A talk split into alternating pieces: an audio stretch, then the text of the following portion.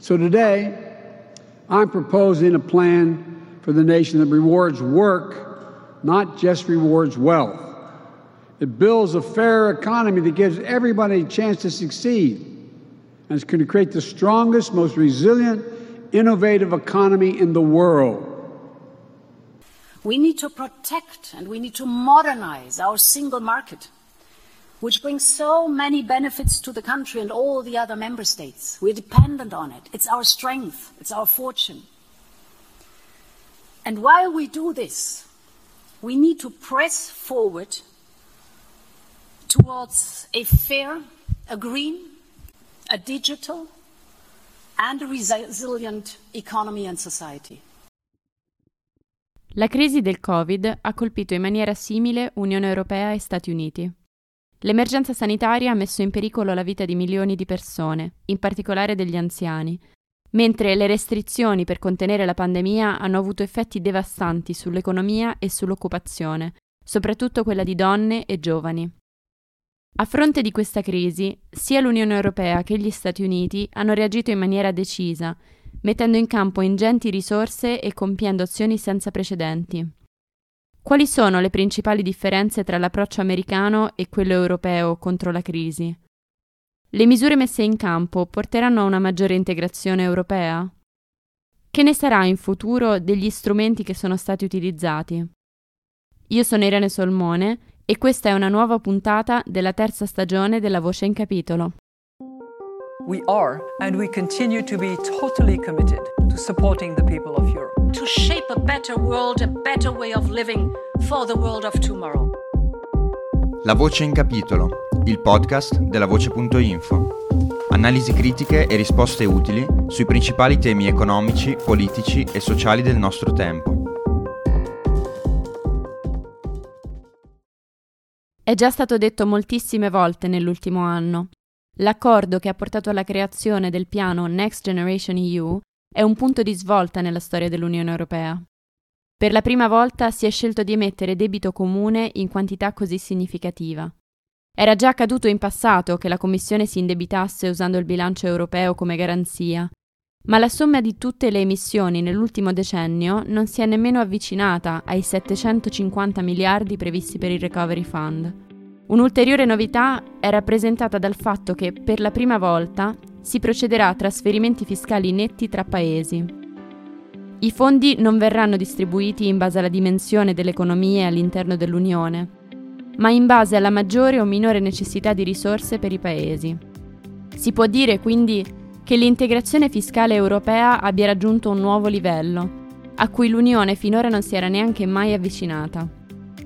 La decisione da parte dei paesi cosiddetti del nord Europa di trasferire risorse agli Stati membri con minore solidità fiscale è stata sicuramente guidata da considerazioni di solidarietà e cooperazione tra i governi europei.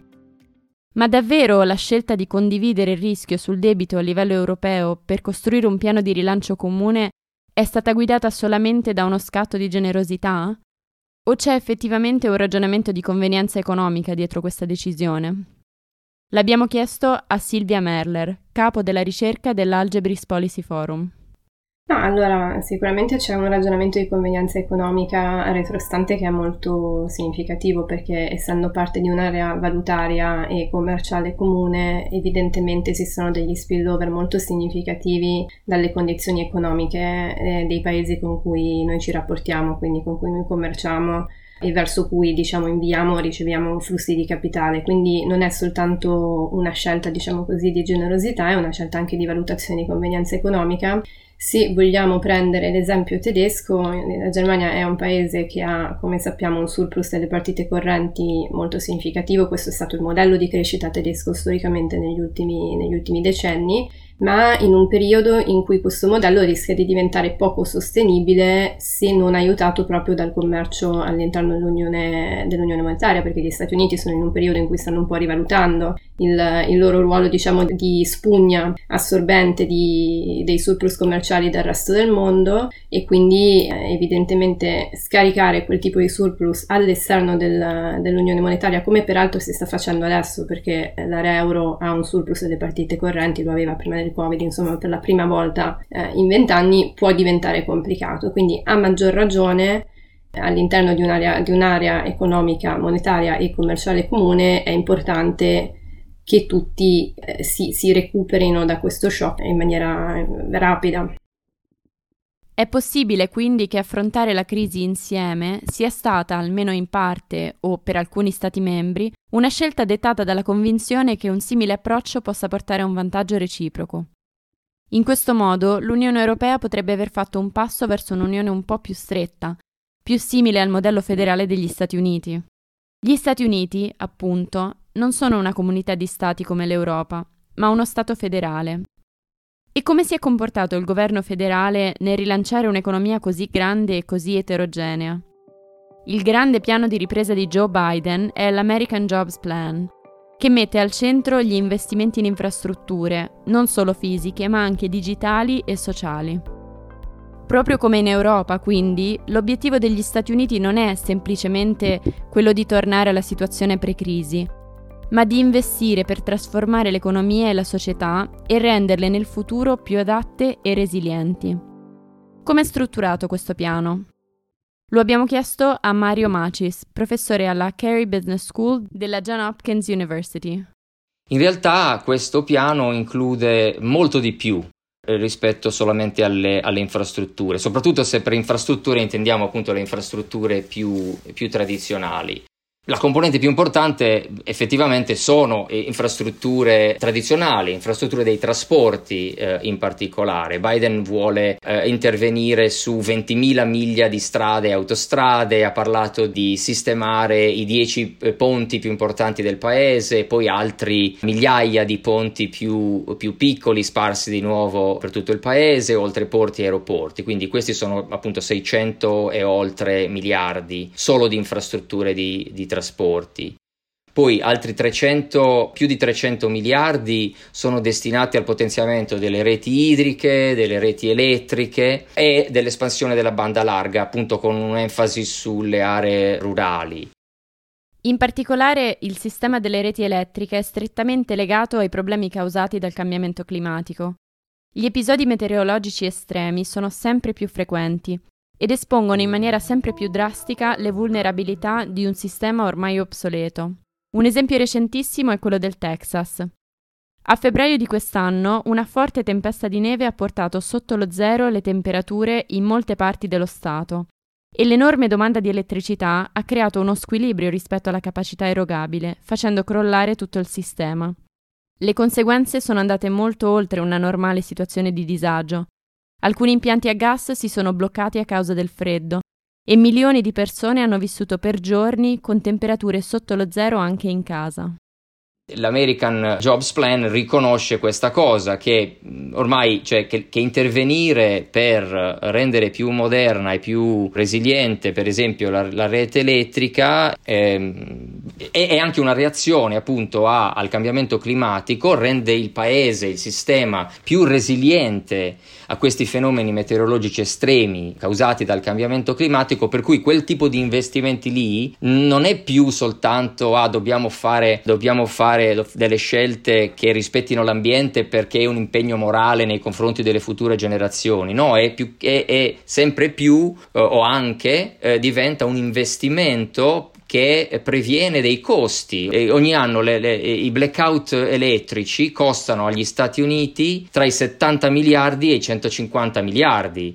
Finora appunto questi investimenti in uh, infrastrutture sono circa la metà del piano che ho descritto finora. Il resto del piano, quindi altri mille miliardi, ci sono 600 miliardi di in- investimenti in innovazione e ricerca e sviluppo quindi 600 miliardi per innovazione e, e ricerca e sviluppo e 400 miliardi per, uh, di investimenti per aumentare i, f- i, finanziamenti all'assistenza sanitaria a domicilio di disabili e anziani non autosufficienti. Sono 400 miliardi, quindi circa il 20% del, uh, dell'intero American Jobs uh, Plan che vanno appunto a espandere l'assistenza sanitaria in maniera, in maniera importante. Per questo, come vi accennavo, come accennavo prima, eh, questo piano contiene veramente un po', un po', eh, un po di tutto, contiene tanti tipi di investimenti e di interventi. L'ultima parte del piano, e concludo con la descrizione, sono appunto 400 miliardi per la cosiddetta caregiving economy, Qua l'idea è che eh, esiste è che, che, il settore dell'assistenza alle persone disabili e agli anziani che non sono autosufficienti è insufficiente.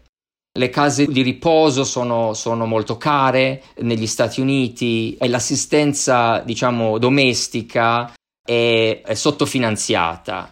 Questa parte del piano, eh, di nuovo 400 miliardi, praticamente espanderà eh, Medicaid, che è il programma federale eh, americano sanitario che fornisce eh, prestazioni, aiuti sanitari alle persone con basso reddito. Medicare è l'altro programma che, che si occupa degli anziani e quindi ci sarà un'espansione importante di Medicare che eh, eh, andrà a coprire l'assistenza appunto ai non autosufficienti, disabili, anziani eh, domestica che finora non era non era coperta. E anche qua l'idea è che eh, oltre a fornire appunto questo tipo di copertura eh, importante è anche di sostenere il reddito dei tanti occupati nel settore di, dell'assistenza domiciliare che sono in, in prevalenza donne e in buon numero donne di colore che eh, hanno di solito eh, solitamente un reddito, un reddito, molto basso, quindi il sostegno a questa categoria di lav- lavoratrici è di nuovo molto enfatizzato in maniera molto esplicita eh, nel piano.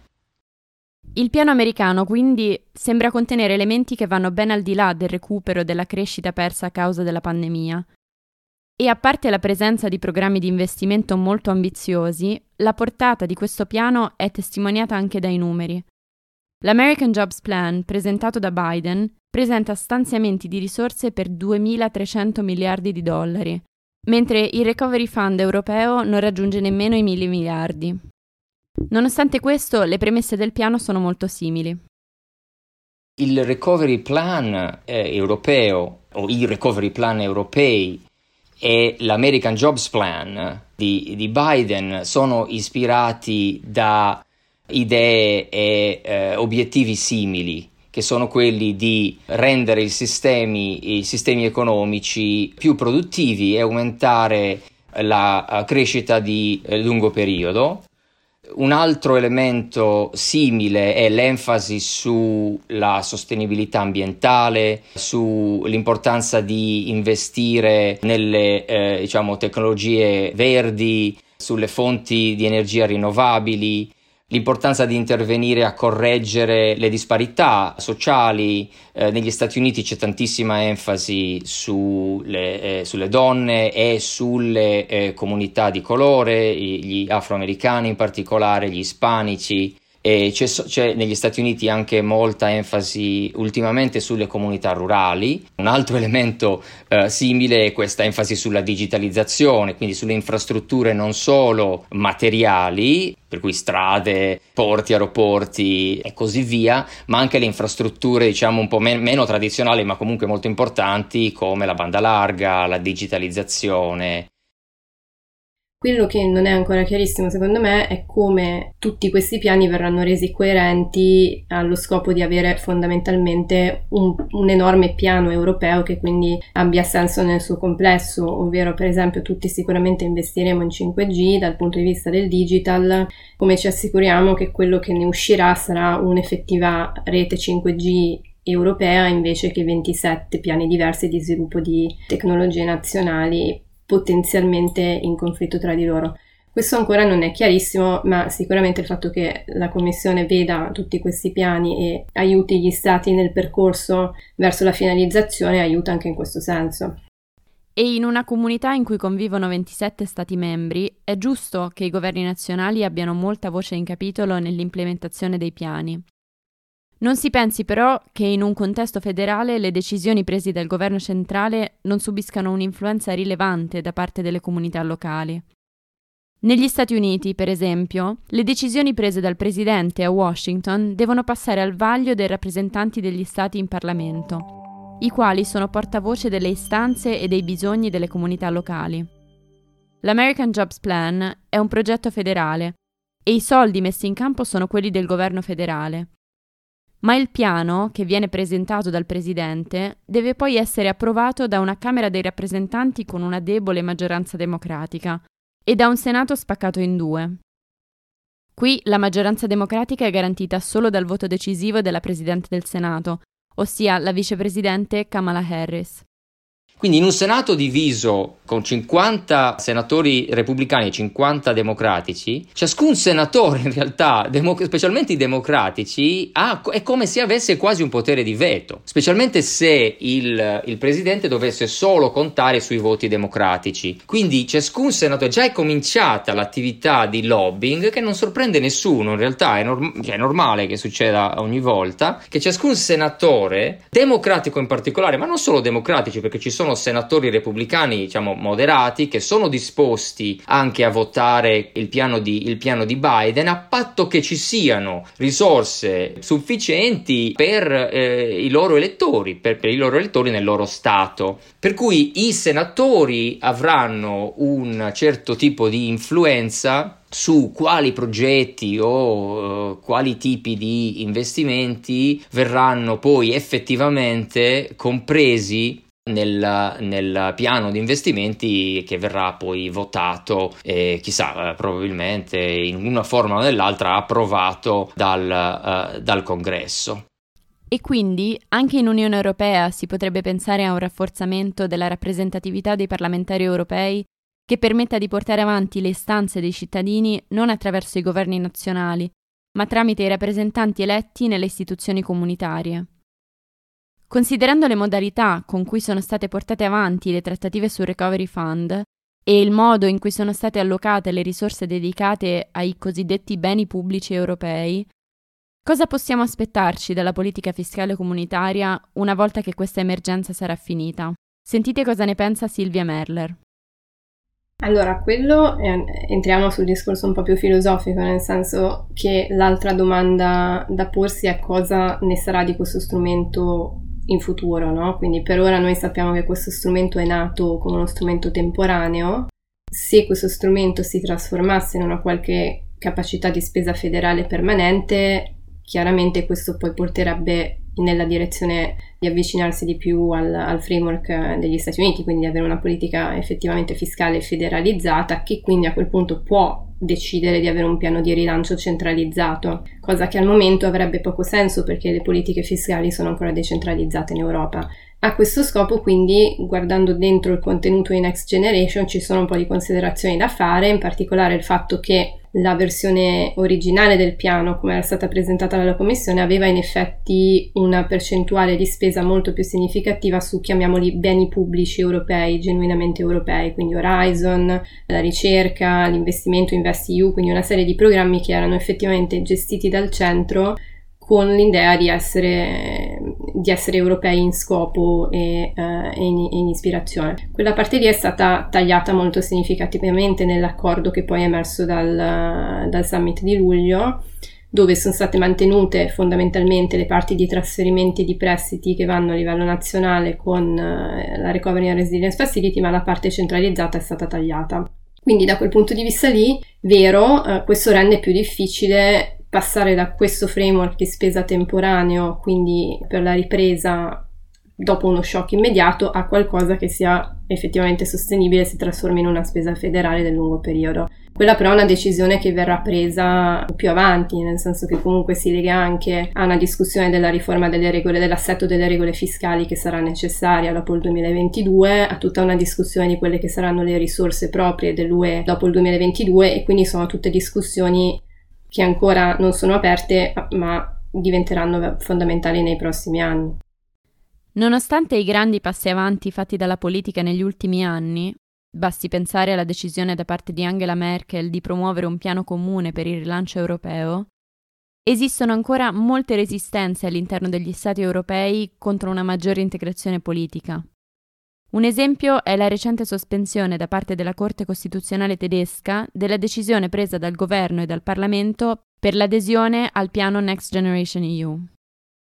Ah, possiamo dire che appunto questo è, una, è, uno degli aspetti su cui si vede di più la differenza di un federalismo completo come quello degli Stati Uniti e un federalismo incompleto come quello europeo, nel senso che evidentemente una cosa di questo tipo, quindi una corte, una giurisdizione locale eh, che eh, mette in discussione un piano federale non, non, potrebbe accadere negli Stati Uniti, invece eh, accade, accade, anche frequentemente negli ultimi, negli ultimi tempi in, in, Unione, in Unione Europea. L'aspetto che è un po' preoccupante di questo è che è una, una, decisione che ha anche delle grosse implicazioni poi per la politica monetaria, altro aspetto diciamo su cui in un, in un, federalismo completo questo problema non si porrebbe, nel senso che la tempistica della scelta del governo tedesco di proporre insieme al governo francese un recovery fund, come, come diciamo viene, viene chiamato, a maggio del 2020 non è casuale, viene esattamente dopo una scelta della Commissione tedesca di mettere in discussione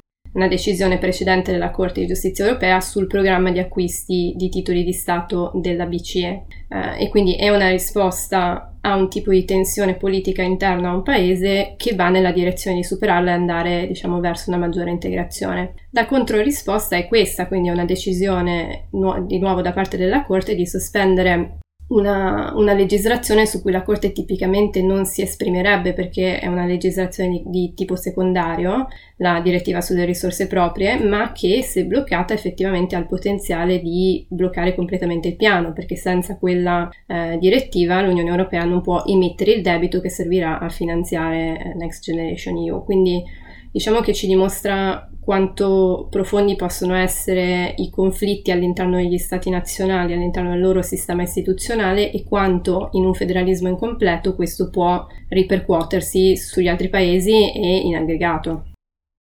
Proprio nella presenza di questo federalismo incompleto risiedono le principali differenze tra l'approccio americano e quello europeo nella risposta alla crisi. I punti in comune sono numerosi, a partire dalle premesse e dagli obiettivi di lungo termine, ma le differenze istituzionali e le maggiori risorse messe in campo faranno sì che gli Stati Uniti avranno un recupero ben più rapido di quello europeo, con un ritorno alla situazione pre-crisi già entro la fine di quest'anno, e probabilmente una maggiore facilità anche nel realizzare un'economia e una società più forti. Siamo giunti alla fine di questo episodio. Un ringraziamento speciale agli ospiti di questa settimana. Mario Macis, professore alla Carey Business School della John Hopkins University, e Silvia Merler, capo della ricerca dell'Algebris Policy Forum. A presto!